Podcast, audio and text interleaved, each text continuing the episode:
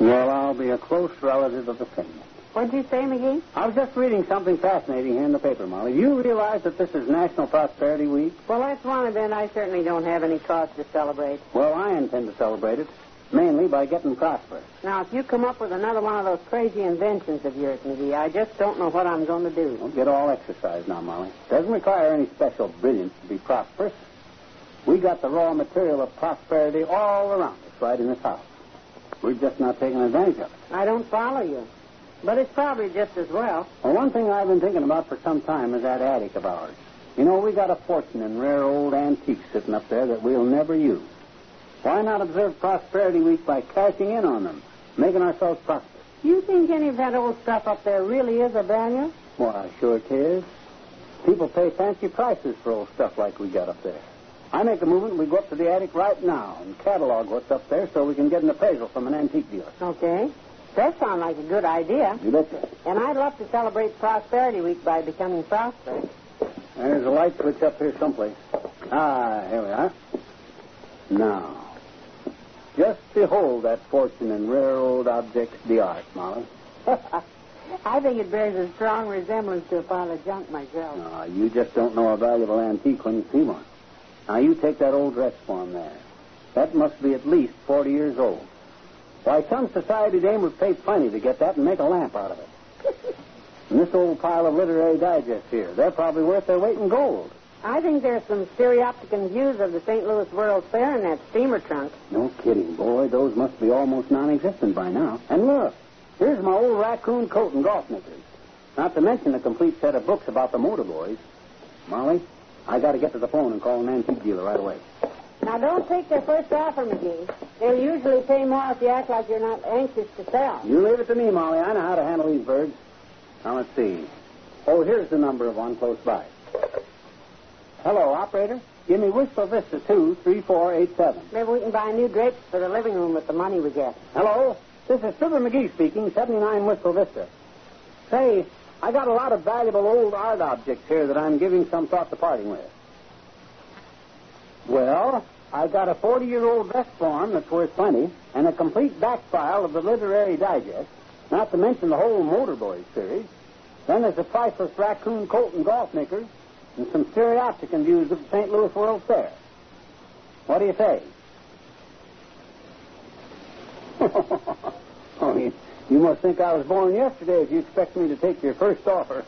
Try again, bud. Okay, that's better. That's fine. You pick the stuff up this afternoon. Goodbye. What do you say, McGee? How much? You notice how shrewd I handled that kiddo? He tried to charge me ten bucks to haul that stuff away, but I got him down to seven fifty. I told you I'd be smart enough not to take his first offer.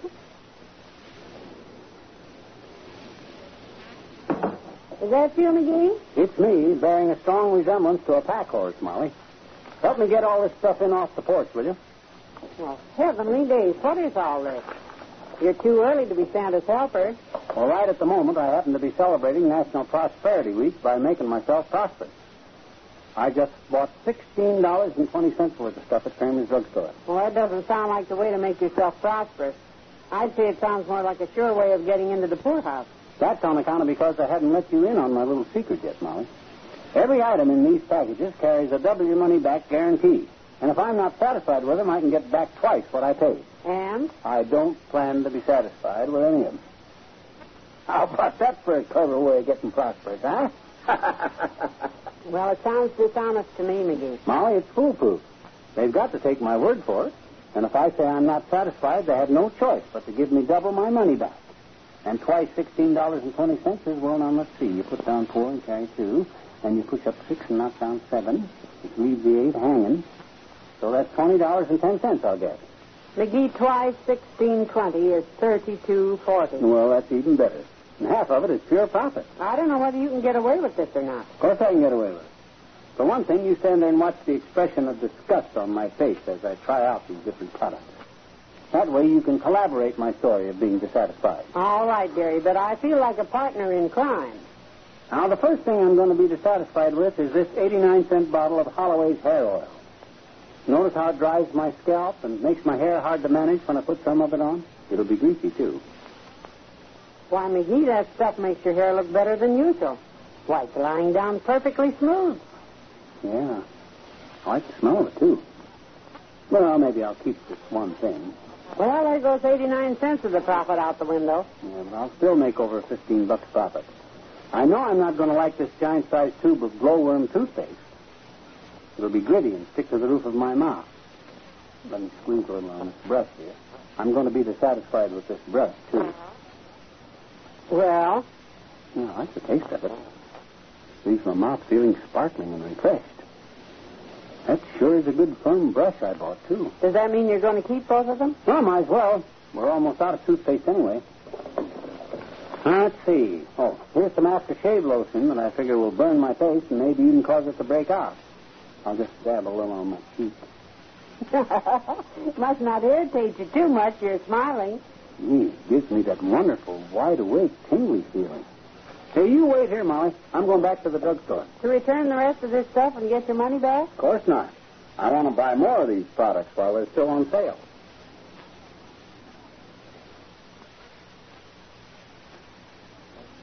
What in the world is the matter with you, McGee?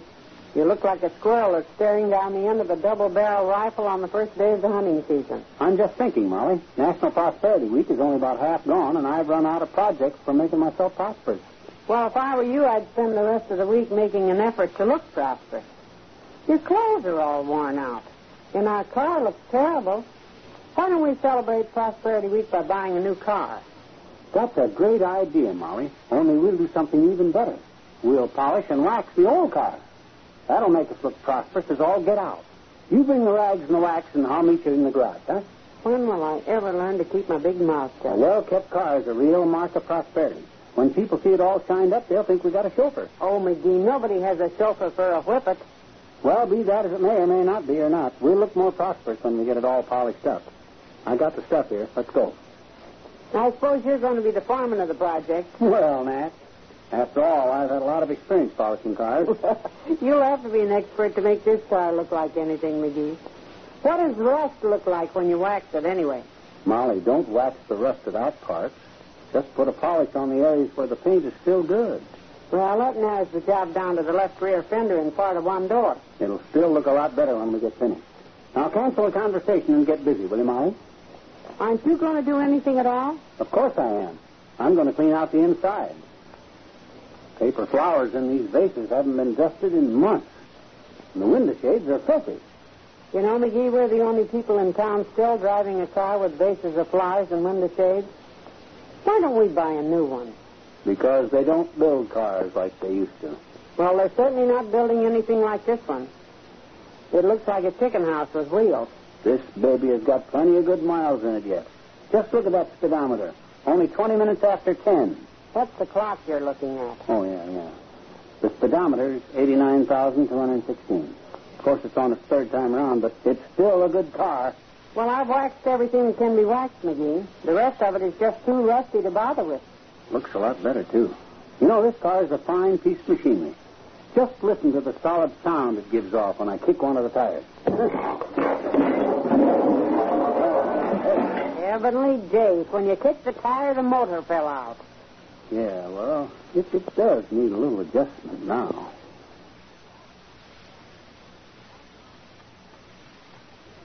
Know something, Molly? You can't be prosperous if you're poor. Well, it would be a little difficult. Here I am trying to celebrate National Prosperity Week, and all I got to rub together in my pocket is two pieces of lint. Why don't you go out and get a job? I know what you're going to say. Why don't I go out and get a job? Well, let me tell you something, kiddo. There's two kinds of people in this world the idea men like me and the drudges.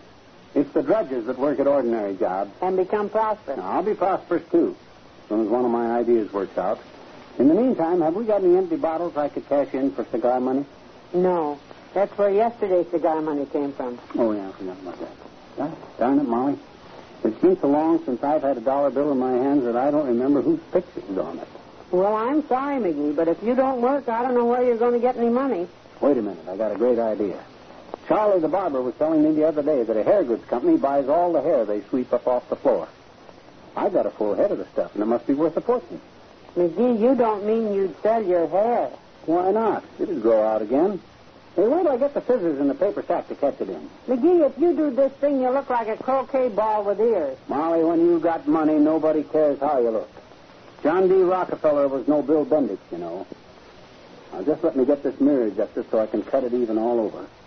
Charlie said they pay 80 cents a pound for hair, and I got so much of it on top head. Well, I've heard of people fawning the fillings out of their teeth, but this is something new. This is a great idea. If things work out, I may even pick up some side money playing Yul Brynner's double in the movies. You could also rent your head to the pool room to use as a cue ball. No, no, that, that's not too practical. But I will save plenty on haircuts. I'll just put a little floor polish on my skull, and I'll look neat and well groomed. You look as neat and well groomed as a honeydew melon can look. There we are, all done. Hey, look at that sack full of hair I collected. Why, there must be at least a pound of it there. Boy, oh boy.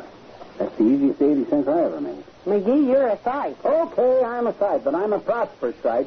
I bet you I... I Heavenly days, are you catching cold? I don't think so. My cranium's just a little chilly with my hair on it. I... I...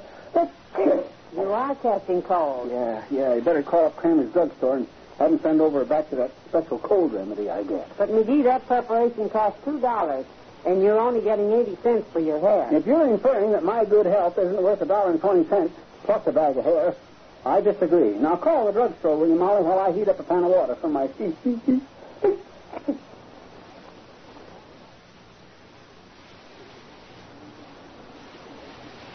there's sure not many stocks you can buy for seven dollars a share. The only thing I can find at six and seven eighths is my half size. Hi, mister. Oh, hi there, Teeny. What's the occasion of this early morning social call? well, I have this box. Ah, oh, Teeny, you went and bought us a present. You shouldn't have done that. Well, it isn't exactly. Especially, you shouldn't have bought it out of your meager holdings during National Prosperity Week. Well, it's just national what? National Prosperity Week. Didn't you know we were right smack dab in the middle of that? Gosh, no, Doctor. We haven't even finished the turkey we had for Thanksgiving. Well, you don't eat turkey for National Prosperity Week, Teeny. You just concentrate all your efforts on getting prosperous. What does prosperous mean, mister? Well, prosperous means that, uh, well, suppose you looked in your purse and you found a $5 bill there. What would you have? Somebody else's purse. No, no, no. You'd have prosperity. That's what you call it when you get more money than necessary to meet your basic needs. Now, you take me, for instance. Are you prosperous, mister? Ah, I sure am, Peter. I've been working on it all this week. I sold my hair to a hair goods house. I found a junk dealer to buy all the old newspapers in the garage, and I took back all the empty bottles in the house. All told, I've made seven dollars. You know what I'm going to do with it? I do, Victor. You're gonna. I'm going to buy a share of some kind of stock with it. Then I'll use the dividends to buy another share, and by reinvesting my money that way, I'll keep getting more and more prosperous. Won't be no time at all before I become a typhoon. Gosh. I thought you'd be impressed. And you can be prosperous too, Teeny, if you stop squandering your allowance on gifts for people. Well, this is not exactly. Now you get ten cents a week allowance, don't you? Hmm? I say you get ten cents a week allowance. Who does? You do. Do what? Get ten cents a week allowance. So do I. Well, if you saved that money in a little more than a year, you'd have seven bucks, the same as I got. But you throw your cash around buying presents instead. What's in the box, anyway? That's what I've been trying to tell you, mister. It is not a present. It's the hat that Mrs. McGee bought and the delivery man left it at our house. It's seven dollars COD. Yeah. So long, mister.